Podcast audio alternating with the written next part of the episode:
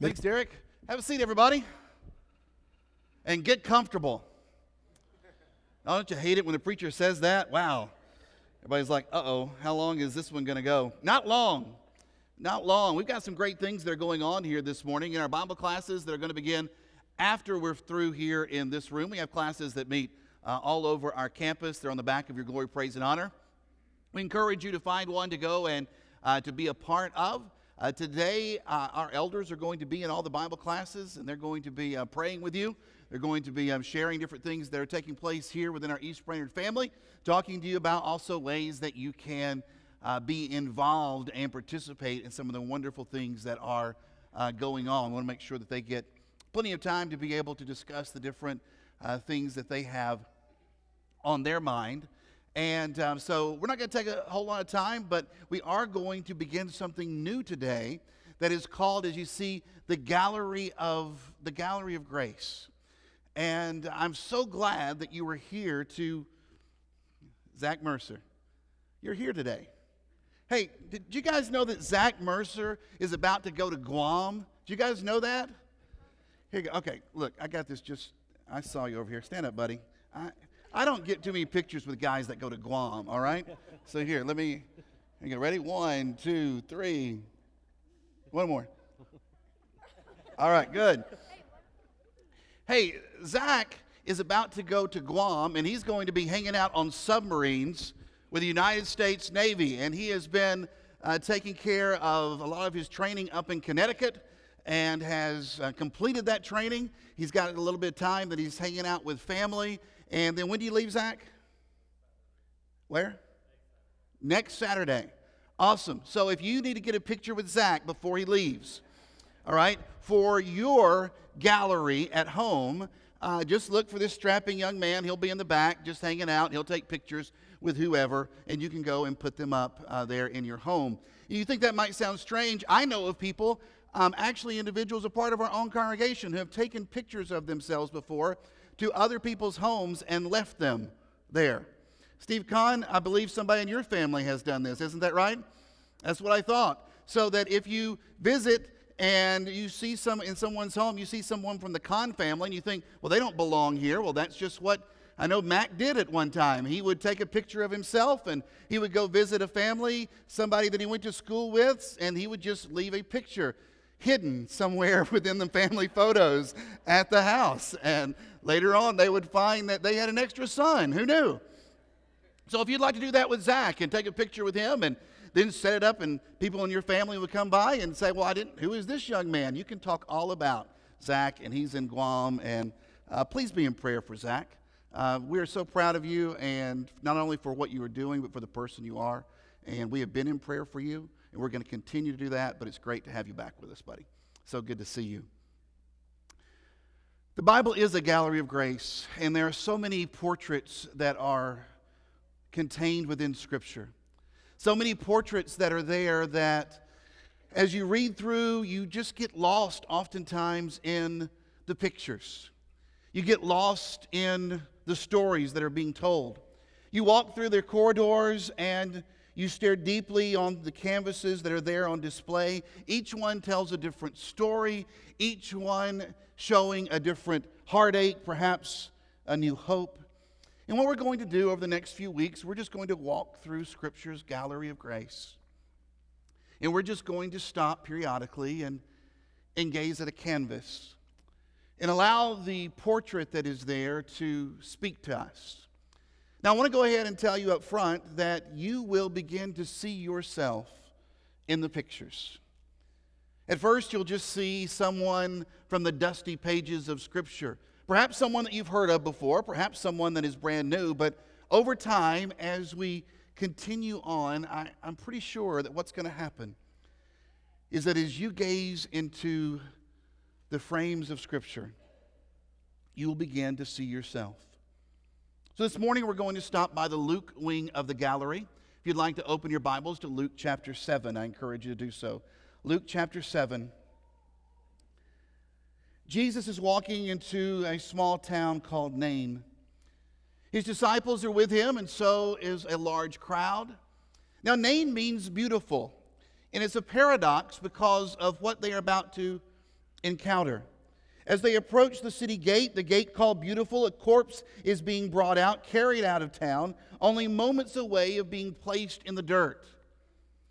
And what I want you to think about from the very outset of our conversation this morning, I want you to think about if there is something that is present right now in your life that is taking you out.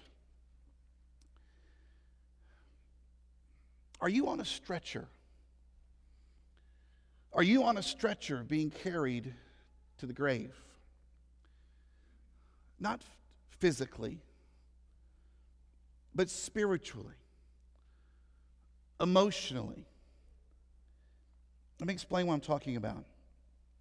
Maybe you're dabbling in something that's opened you to attack and, and made you susceptible to, to danger. And if you're not careful, that stretcher is going to carry you straight out of town and into that hole that is there for you. Your death will be a spiritual one. It's a death of heart and soul. It's the death of a vision. It's the death of a hope. It's the death of a dream. Maybe it's already happened. Maybe, maybe you were carried in here this morning. And maybe that stretcher is prepared to carry you away from the presence of God. Maybe the stretcher that you're on is a relationship, and you're in a relationship with a person that you know is ultimately wrong for you. You love this person, but it's not going to work, and you feel this sense of dread, and, and you've been praying about it, and you've been wrestling with this whole idea in your heart, trying to justify things from every single angle. But you understand, you know in your heart of hearts that it's not healthy, that the relationship needs to end, and that if it doesn't, it's just going to carry you away from God. Maybe that stretcher is a misunderstanding of who Jesus is. You thought Jesus was your buddy. He was that big guy upstairs, a friend that you merely sing love songs to.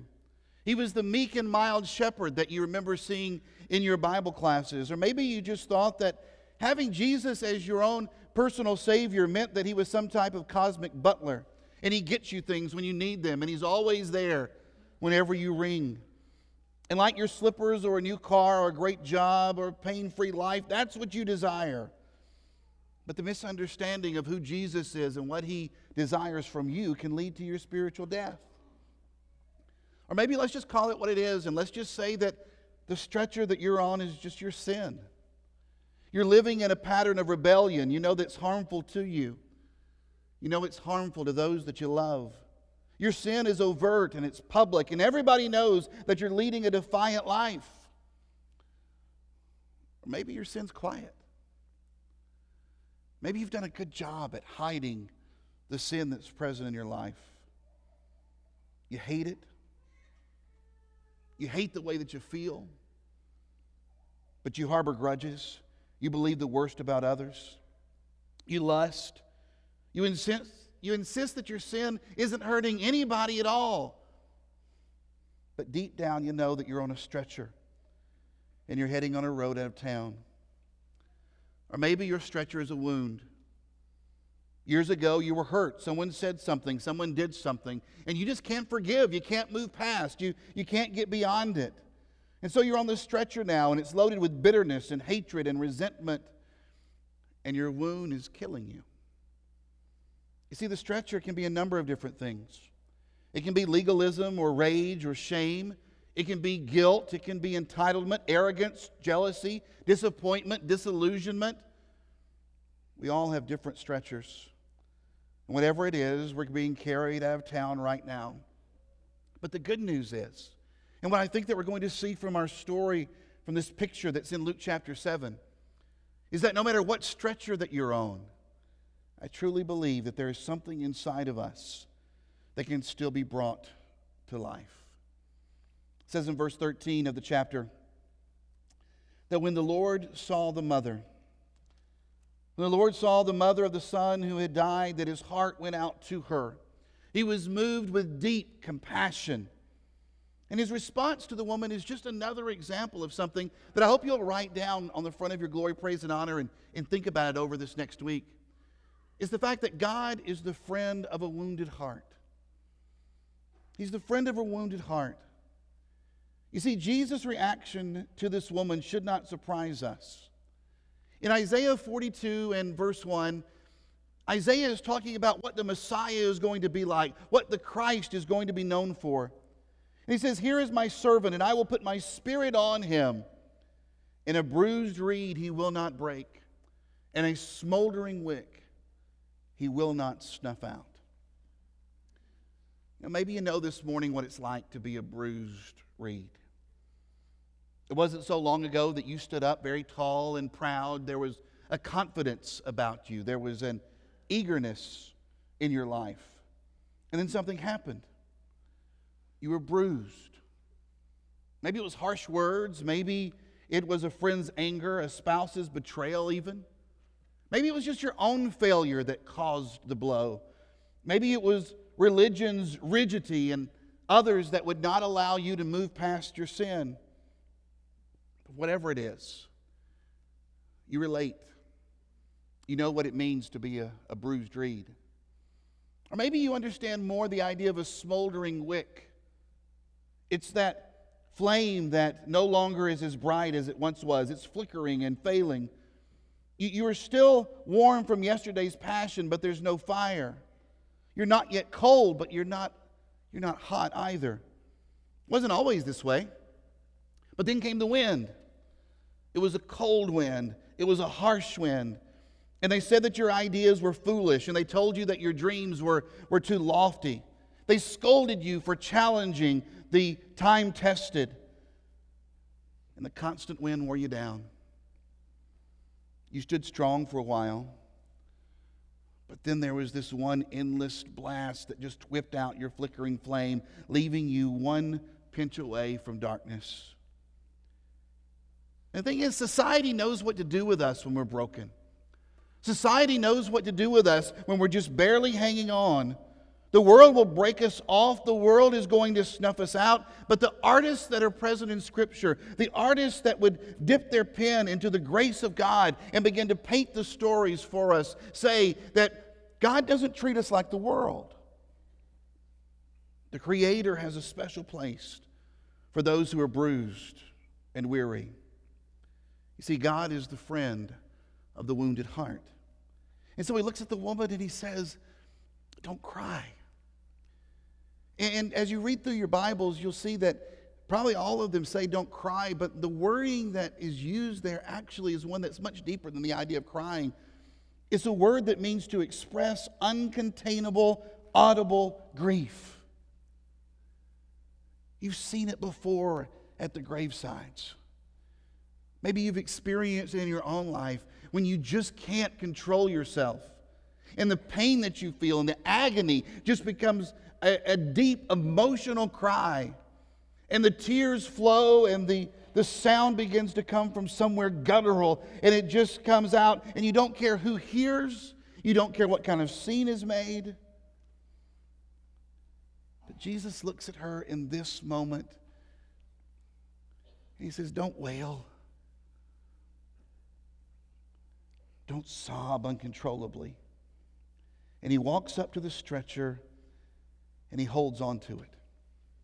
Enough so that those carrying it are, are stunned and they stop where they are. Just doing this means that Jesus will be ceremonially unclean for a week. He doesn't care. He doesn't care that he's violating ceremonial traditions, doesn't care that he's violating what is acceptable funeral practice. God has a heart for the wounded. So he touches the funeral bear and he speaks to the dead man. He says, Young man, I say to you, get up. And I love it that there's an exclamation mark right there in your Bible. It's right there. If you like to underline things, just underline not a word, underline the exclamation mark, circle it. Because Jesus was reaching with his power and authority into death and commanding that which was dead to become alive again.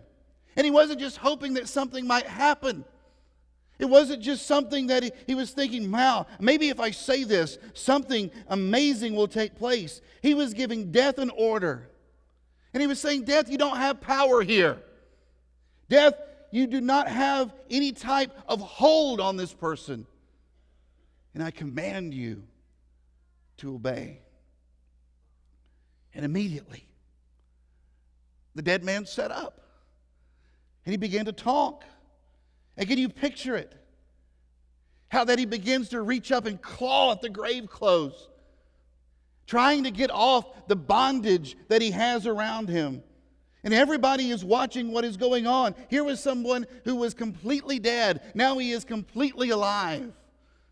Imagine being in the crowd, the gasp that would be heard. Imagine the look on the mother's face who had been one moment weeping, and now she's shouting for joy because a dead man was breathing again.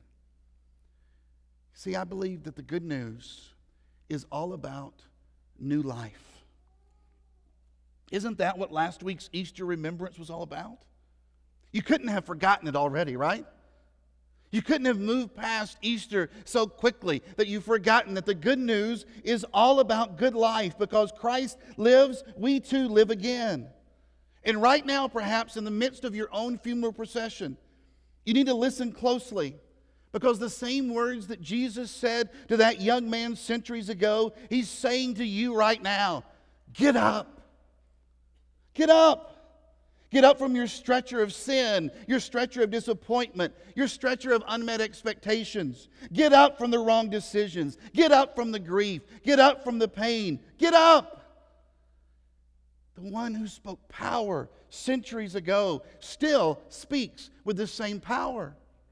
Because God still works in the lives and hearts of his people today. You see, too many people think that the power and presence of Jesus have nothing to do with the here and the now. And I think it's one of the greatest tools of the enemy that he's been able to convince you that Jesus cared for people thousands of years ago, but he doesn't care enough now. He doesn't care about your loved one who's on the stretcher.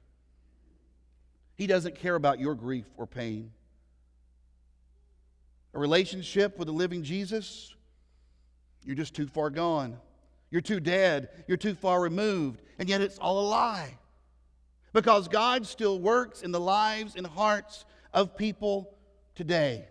And right now, at this moment, he is walking up to your stretcher and he's firmly grasping the very thing that is right now carrying you to the grave. And he's speaking the same words to you that he did to the young man Get up! Get up! It's the gospel in the purest sense. The good news is all about new life. And when the people saw what had happened, they were amazed. The text says they were filled with awe and they praised God. They said, A great prophet has appeared among us. God has come to help his people. With one command, Jesus turned a funeral service into a worship celebration. And I enjoy Eugene Peterson's description of the event.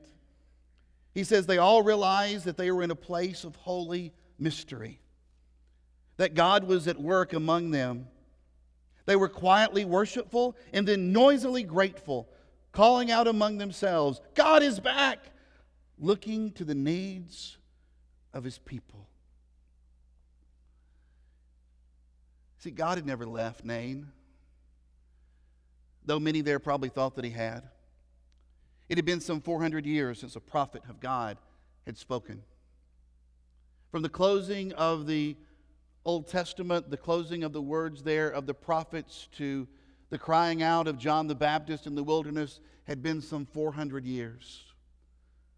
400 years for people to wonder if God was paying attention. 400 years of strife.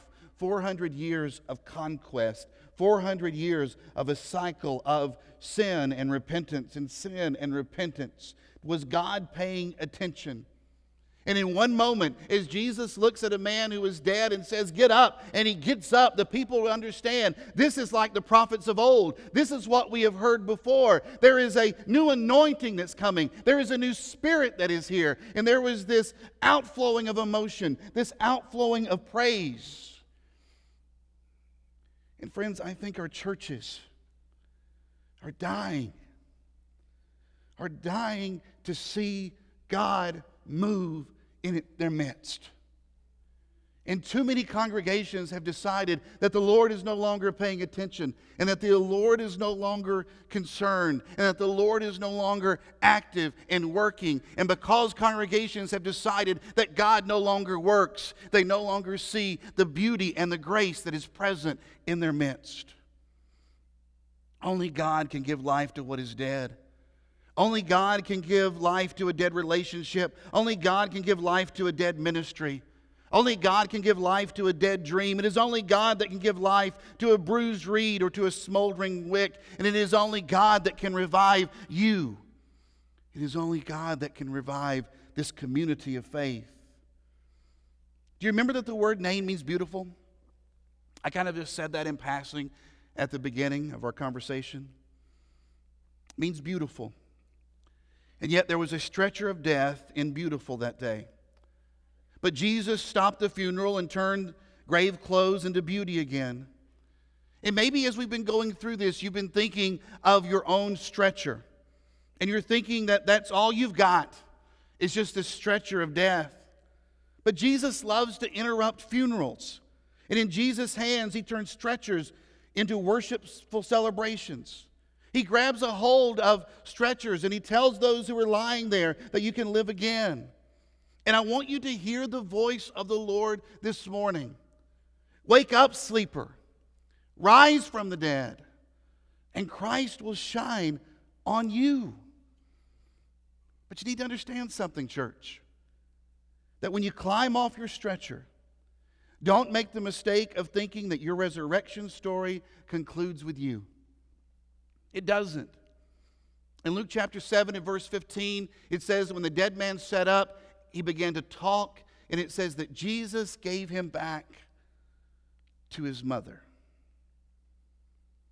You see, Jesus didn't merely restore one life that day, he restored two. He restored two. Scripture says that the dead man was the only son of a widow. And if you were a widow in those days, if you were a widow in those days, you had very little that you could depend on.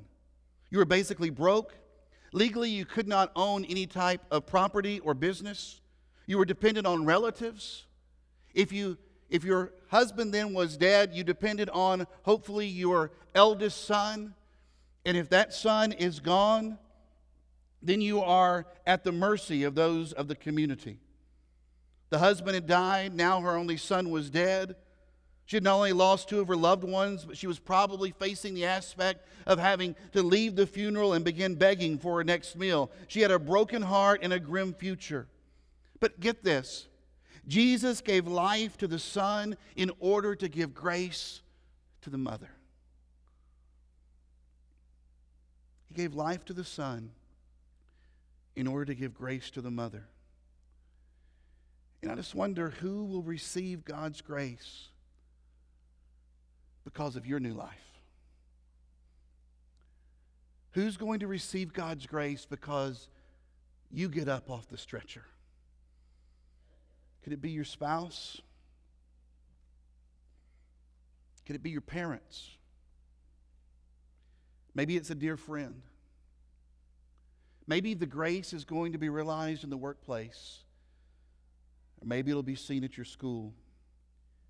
You see, our healing is for God's sharing. God shares the healing that takes place in your life so that others can rejoice. You see, there's more at stake than what happens in your life. What is at stake is, is how God wants to raise up hope in a family. What's at stake is how God wants to raise up hope within a church.